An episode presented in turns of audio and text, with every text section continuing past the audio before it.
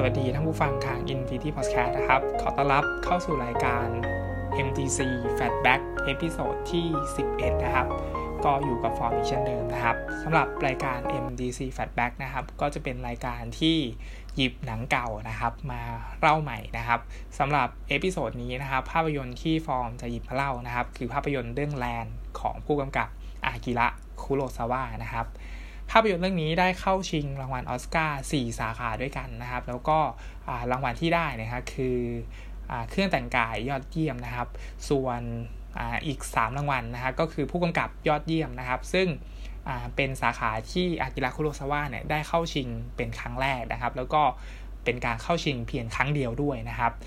สาขาต่อมาคือ cinematography นะครับ แล้วก็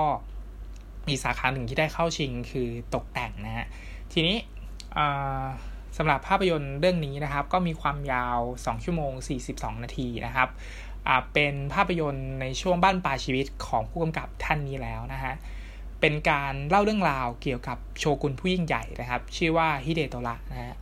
โชกุนท่านนี้นะครับ ก็มีลูกชายด้วยกัน 3 คนนะฮะทีนี้โชกุนนะครับอยู่มาวันหนึ่งเนี่ยโชกุนก็ด้วยด้วยวัยนะครับที่เข้าสู่วัยชราแล้วเนี่ยจึงตัดสินใจนะครับ สละทรัพย์สมบัตินะครับ แล้วก็ดินแดงทั้งหมดนะครับ เพราะว่าอยากที่จะไปใช้ช่วงชีวิตบั้นปลายเนี่ยอย่างสงบสุขนะครับ ตัวโชกุนนะครับจึงยกตำแหน่งให้กับลูกชายคนโตนะครับ ให้ปกครองดินแดนแทนตัวเองนะครับ แล้วก็มอบดินแดนส่วนหนึ่งนะครับ ที่เหลืออยู่เนี่ยให้กับลูกชายอีก 2 คนนะครับ ทีนี้นะครับลูกชายคนเล็กของของโชกุนนะฮะก็ พยายามบอกคุณพ่อนะครับว่าการแบ่งแบบนี้เนี่ยนะครับมันยังไม่ถูกต้องนะครับ แล้วก็มันยังมี บุธิภาวะนะครับของตัวลูกๆเนี่ยยังไม่พร้อมที่จะรับดินแดนที่ตัวคุณพ่อเนี่ยครับปกครองอยู่นะครับ แล้วก็พูดจาอะไรที่ไม่ถูกใจตัวโชกุนนะครับ เพราะว่าตัวเองเนี่ยซื่อสัตย์หรือว่าซื่อตรงจนจนเกินไปนะครับทำให้ตัวโชกุนผู้ยิ่งใหญ่นะครับทำการเนรเทศนะครับ ลูกชายคนเล็กนะครับ ให้ออกจากเมืองไปนะฮะ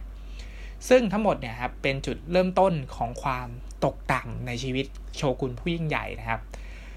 เมื่อลูกชายคนโตนะครับ ถูกภรรยาของตัวเองนะฮะปั่นหัวนะครับ ให้ยึดอำนาจพ่อตัวเองทั้งหมดนะครับ แล้วก็ทำให้ลูกชายคนโตเนี่ยทำการยึดทุกสิ่งทุกอย่างนะครับ ของพ่อตัวเองเนี่ยมาเป็นของตัวเองหมดเลยนะครับ คือต้องพูดอย่างนี้ว่า ตอนที่โชกุนนะครับ มอบพื้นที่ให้กับลูกชายคนโตนะครับ ตัวโชกุนเนี่ยยังมีอำนาจอยู่นะครับ ก็คือพูดง่ายๆคือไม่ได้ให้อำนาจทั้งหมดนะครับ แต่ว่า ตัวลูกชายคนโตเนี่ยถูกภรรยาปั่นหัวนะครับ ว่าให้ยึดนะครับ ตัวให้ยึดอำนาจของคุณพ่อเนี่ยมาให้หมดเลยนะครับ ทีนี้ไอ้ภรรยาท่านนี้นะครับก็เป็นพูดง่ายๆคือเป็นลูกสาวของอคนที่โชกุนนะครับ เคยไปยึดเมืองมาก่อนอะไรประมาณนี้นะครับทำให้ตัว ลูกสาวนะฮะที่เป็นภรรยาของลูกชายคนโตเนี่ยค่อนข้างที่จะมีความเครียดแค้นนะฮะแล้วก็วางแผนในการที่จะทำให้โชกุนผู้ยิ่งใหญ่เนี่ยไร้ซึ่งอำนาจนะครับทีนี้เมื่อลูกชายคนโตเชื่อภรรยาตัวเองนะครับ ก็เลยทำการยึดอำนาจ ตัวโชกุนผู้ยิ่งใหญ่ทั้งหมดเลยนะครับทำให้โชกุนผู้ยิ่งใหญ่นะครับ ต้องออกเดินทางจากเมืองที่ตัวเองเคยปกครองอยู่นะครับ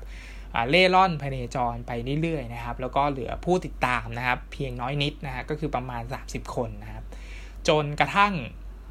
ตัวโชกุนนะฮะผู้ยิ่งใหญ่นะครับตัดสินใจนะครับไปขออาศัยอยู่กับลูกชายคนกลางนะครับ แต่ว่าลูกชายคนกลางกลับปฏิเสธให้การช่วยเหลือพ่อตัวเองนะครับ แล้วก็บอกว่าจะไปขัดคำสั่งจากพี่ชายคนโตนะครับ ซึ่งตอนนี้มีอำนาจใหญ่ที่สุดแล้วนะฮะ ทำให้ตัวโชกุนผู้ยิ่งใหญ่นะครับ ด้วยวันวัยด้วยวัยชราที่กำลังเป็นไม้ใกล้ฝั่งแล้วเนี่ยครับ ต้องเจ็บช้ำหัวใจไปอีกนะครับ เพราะว่าหลังจากที่โดนลูกชายคนโตยึดอำนาจทั้งหมดนะครับกำลังจะไปพักพิงกับลูกชายคนกลางก็โดนไล่อีกนะครับทำให้ต้องเดินทางไปอย่างไร้จุดหมายนะครับ แล้วก็ไม่มีอำนาจด้วย หรือว่าสิ้นหวังเต็มทนแล้วนะ ฮะข้อกรรมยิ่งกว่านั้นนะครับ เมื่อลูกชายคนโตตัดสินใจนะครับ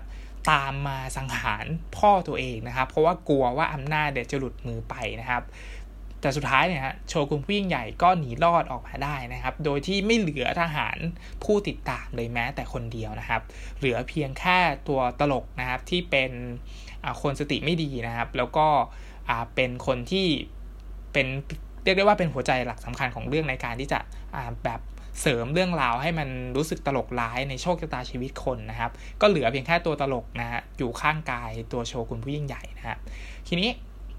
เมื่อโชกุนนะครับโดนขนาดนี้นะครับทำให้เขาเนี่ยฮะกลายเป็นคนบ้าในที่สุดนะครับ แล้วก็สติไม่ดีนะครับ คือต้องบอกอย่างนี้ว่าโชกุนเนี่ยพยายามที่จะ เขาเรียกว่าอะไรนะฮาราคิรีใช่ไหมพยายามที่จะฆ่าตัวตายด้วยนะครับ แต่ว่าข้อกรรมก็คือดาบเนี้ยมันหักนะครับ แล้วก็ไม่สามารถที่จะแทงเข้าไปได้นะครับทำให้โชคชะตาเนี่ยทำให้โชกุนเนี่ยนะครับกลายเป็นคนบ้านะฮะทีนี้ไอความโหดร้ายของตัวโชกุนเนี่ยไม่ได้จบลงแค่นั้นนะครับ เพราะว่า ไอความสติไม่ดีของตัวโชกุนผู้ยิ่งใหญ่นะครับ มันเดี๋ยวดีเดี๋ยวร้ายนะครับ แล้วก็สตาร์ชีวิตเนี่ยนำพาตัวโชกุนเนี่ยครับไปพบเจอกับตัวละครนะครับ ซึ่งเป็นชายหนุ่มคนหนึ่งนะฮะแล้วก็เป็นตัวละครที่เมื่อครั้งที่ตัวโชกุนเป็นหนุ่มนะครับ ก็ไปยึดเมืองเมืองนี้มานะครับ แล้วก็ไปทำการฆ่าพ่อของ ตัวละครตัวนี้นะครับ ซึ่งตัวละครตัวนี้ตาบอดนะฮะแล้วก็อาศัยอยู่ในบ้านพักเล็กๆนะครับ ตัวโชกุนเนี่ยก็ไปขอนะฮะอยู่อาศัยที่นั่นนะฮะแล้วก็มีอาการเดี๋ยวดีเดี๋ยวร้ายไปเรื่อยๆนะครับ จนไปถึงไปพบตัวลูกสาวนะฮะของเจ้าเมืองคนเดิมนะครับ ที่สมัยก่อนเนี่ยโชกุนเมื่อครั้งเป็นหนุ่มเนี่ยครับก็ไปยึดเมืองนี้มานะฮะแล้วก็ ปล่อยไว้ชีวิตลูกสาวอของเจ้ามือนี้นะครับ ซึ่งเป็นน้องสาวของอตัวละครที่เป็นเด็กผู้ชายที่ตาบอดนะฮะแล้วก็อยู่ในกระท่อมที่ให้ที่พำนักแก่โชกุนผู้ยิ่งใหญ่นะครับ ทีนี้เมื่อโชกุนรู้ความจริงนะครับทำให้โชกุนเนี่ยครับยิ่งสติไม่ดีเข้าไปใหญ่นะฮะแล้วก็พยายามหนีนะฮะจากเมืองหนึ่งไปอีกเมืองหนึ่งนะครับ แล้วก็มีอดีตนะฮะที่ตัวเองเนี่ยเคยกระทำนะครับ ต่อผู้คนไว้มากมายเนี่ยส่งผลกรรมนะครับมาจนถึงปัจจุบันนะฮะทำให้โชกุนเนี่ยนั่งนึกถึงอดีตว่าสมัยหนุ่มๆเนี่ยตัวเองเนี่ยได้ทำอะไรไว้บ้างนะครับ ก่อนที่จะกลายมาเป็นโชกุนผู้ยิ่งใหญ่นะครับปกครองแผ่นดินทั่วอาณาเขตนะครับทั้งหมดเนี่ยมันก็ตามหลอกหลอนตัวโชกุนผู้ยิ่งใหญ่เนี่ยอยู่ตลอดเวลานะครับ ยิ่งไปกว่านั้นนะฮะจุดจบของโชกุนผู้ยิ่งใหญ่นะครับ กับ ลูกชายคนสุดท้องใช่ไหมครับ ซึ่งเป็นลูกชายที่โดนในประเทศไปนะฮะยังเป็นโศกนาฏกรรมนะครับในช่วงท้ายเรื่องนะครับที่แสนเจ็บปวดนะครับ แล้วก็ทำให้ตัวโชกุนนะฮะหัวใจสลายนะครับ ซึ่งตัวเราเองเนี่ยก็จะได้รับรู้ถึงโมเมนต์นั้นๆนะฮะแล้วก็มันเป็นเรื่องราวที่ค่อนข้างสลดใจมากๆนะครับ ส่วนหนึ่งนะฮะที่ทำให้เรื่องราวในเรื่องนะครับดูมีพลังขนาดนี้นะฮะแล้วก็ทำให้เราร่วมอินไปกับการเดินทางแบบสองชั่วโมง 42 นาที แบบไม่รู้สึกเบื่อไปกับตัวโชกุนผู้ยิ่งใหญ่นะครับ คือ ตัวหนังเนี่ยมีงานภาพแล้วก็มีบรรยากาศทั้งหมดนะที่เราคิดว่าตัวผู้กำกับนะครับอากิระคุโรซาวะเนี่ยครับยึดความเป็นธรรมชาตินะครับ ไม่ว่าจะเป็นแสงเงานะฮะหรือว่า การถ่ายทำที่ใช้แสงจริง ๆ ใช้ท้องฟ้าจริง ๆ นะฮะ แล้วก็มีภูมิทัศน์แวดล้อมจริง ๆ นะฮะ ทั้งหมดเนี่ยมันสะท้อนให้เราเห็นถึงความเป็นคนตัวเล็กนะฮะของมนุษย์ที่พยายามแย่งชิงอำนาจกันอย่างเอาเป็นเอาตายนะครับ ไม่ว่าจะเป็นพี่ชายคนโต น้องชายคนกลางนะครับ หรือกระทั่งตัวโชกุนผู้ยิ่งใหญ่เมื่อครั้งอดีตนะครับ โดยที่ไม่ได้สำนึกถึงว่าตัวเองเนี่ยครับเป็นมนุษย์ที่เล็กต่ำต้อยนะครับ แล้วก็ ไม่ได้มีความยิ่งใหญ่อะไรเลยนะครับ เมื่อเทียบกับธรรมชาตินะครับ หรือว่าสิ่งต่างๆนะครับ ที่รายล้อมอยู่รอบตัวนะครับจนไปถึงความวุ่นวายโอลหม่านที่มนุษย์ก่อขึ้นนะคือนรกบนดินดีๆ นี่เองนะครับ ฉากลบนะครับของทหารในเรื่องที่ล้มตายนะครับ ด้วยเงื่อนไขยังไม่จำเป็นนะฮะแล้วก็ สิ่งต่างๆนะครับที่นำมาขึ้นซึ่งสงครามกลางเมืองนะฮะแล้วก็การฆ่ากันระหว่างพี่น้องเนี่ยทำให้ฉากจบของตัวละครนะครับที่เป็นตัวละครชายตาบอดนะที่เคยให้ที่พำนักแก่โชกุนผู้ยิ่งใหญ่นะครับ แล้วก็พ่อของชายตาบอดคนนี้ก็โดนโชกุนผู้ยิ่งใหญ่ฆ่าเนี่ยฮะกำลังถือภาพวาดของพระพุทธเจ้านะครับ แล้วก็รอคอยพี่สาวตัวเองนะฮะที่ กลับไปนะครับ เพื่อจะไปเอาเครื่องดนตรีให้น้องชายนะครับ แต่ว่าสุดท้ายเนี่ยก็โดนฆ่าตายนะครับ แล้วก็โดนตัดหัวด้วยนะครับ ตัวละครที่เป็นชายตาบอดนะครับ ก็รอคอยน้องสาวของตัวเองนะครับ มารับนะครับ แต่ว่าก็ไม่รู้สตากรรมนะครับว่าน้องสาวตัวเองเนี่ยเกิดอะไรขึ้นนะฮะทีนี้หนังเนี่ยมันก็มีสัญลักษณ์ ต่างๆมากมายนะครับ แล้วก็ทำให้เราเห็นนะครับว่าชีวิตคนเนี่ยมันเดินทางมาถึงจุดต่ำสุดนะฮะแล้วก็อาจากยิ่งใหญ่ที่สุดแล้วเนี่ยสุดท้ายแล้วเนี่ยตายไปเนี่ยก็เอาอะไรไปไม่ได้เลยนะครับ ดังนั้นแลนะฮะสำหรับภาพยนตร์เรื่องนี้จึงเป็นภาพยนตร์ซามูไรนะครับที่เป็นงานที่สอนปรัชญาชีวิตนะแล้วก็ทำให้เราเห็นถึงชีวิตคนนะครับที่ ผ่านร้อนผ่านหนาวนะครับ หรือว่าพยายามต้องการที่จะมีอำนาจนะครับ หรือกลัวว่าอำนาจจะหลุดมือนะครับ จนไปถึงความเครียดแค้นนะครับ ที่เก็บสะสมมาไว้เนี่ยมันเป็นอันตรายอย่างมากนะครับ ในการที่จะทำให้ชีวิตของคนคนหนึ่งเนี่ยต้องจบสิ้นลงไปนะครับ จนไปถึงนะฮะความต่ำต้อยของมนุษย์นะครับ เมื่อเทียบกับความยิ่งใหญ่ของธรรมชาตินะครับ ทั้งหมดนะครับจึงทำให้ภาพยนตร์เรื่องนี้นะครับมีพล็อตเรื่องนะครับมีวิธีการดำเนินเรื่อง แล้วก็มีงาน production ที่ยิ่งใหญ่มากๆนะครับ แล้วก็เป็นฝีมือช่วงปลายชีวิตของตัวผู้กำกับอากิระคุโรซาวะนะครับที่ยอดเยี่ยมนะครับทำให้ตลอดระยะเวลา 2 ชั่วโมง 42 นาทีครับตัวหนังเนี่ยพาเราไปพบเจอกับห้วงอารมณ์ของความสิ้นหวังนะฮะแล้วก็มีกันแท้ของมนุษย์ ที่โหยหาอำนาจนะครับ ฝักใฝ่อยากจะเป็นใหญ่นะครับ โดยที่ไม่สนวิธีการนะครับ ขนานไปกับการตกอับของผู้ที่เคยยิ่งใหญ่ที่สุดนะครับ แล้วก็ค่อยๆกลายเป็นคนที่มีสติฟั่นเฟือนนะครับ ทั้งหมดของหนังนะฮะก็มีการสอบประสานสอดทับกันไปกับเส้นเรื่องเดียวกันนะฮะที่ยอดเยี่ยมมากๆนะครับ แง่มุมหนึ่งของการต่อสู้กันนะฮะระหว่างพี่น้องร่วมสายเลือดนะครับ ที่หนังนำเสนอเนี่ยครับมันก็เป็นสงครามที่แย่งชิงอำนาจกันเองนะครับ จนไปถึงจุดต่ำสุดในชีวิตของคนที่เคยอยู่จุดสูงสุดนะครับ ตัวละครทุกตัวในเรื่องเนี่ยครับได้รับบทเรียนจากผลของการกระทำทั้งสิ้นนะครับ ความคมลึกนะครับของบทภาพยนตร์นะครับ จึงสะท้อนภาวะการด้านมืดในจิตใจมนุษย์ แล้วก็ แสดงให้เราตระหนักถึงความเจ็บปวดรวดร้าว ความโหดร้ายหรือว่าความสับสนภายในจิตใจนะครับ พร้อมทั้งโศกนาฏกรรมที่เป็นผลกรรมของตัวละครนะครับ ทั้งหมดเนี่ยมันมีทุกองค์ประกอบนะครับที่เราจะได้เห็นในในเรื่องราวที่มันแสนเจ็บปวดในครั้งนี้นะฮะยิ่งไปกว่านั้นเนี่ยด้วยความยาวของหนังเนี่ยมันเลยทำให้เราสามารถที่จะซึมซับแล้วก็ ค่อยๆพินิจวิเคราะห์ถึงพัฒนาการของตัวละครนะครับ อย่างค่อยๆเป็นค่อยๆไป โดยเฉพาะตัวละครโชกุนผู้ยิ่งใหญ่นะครับ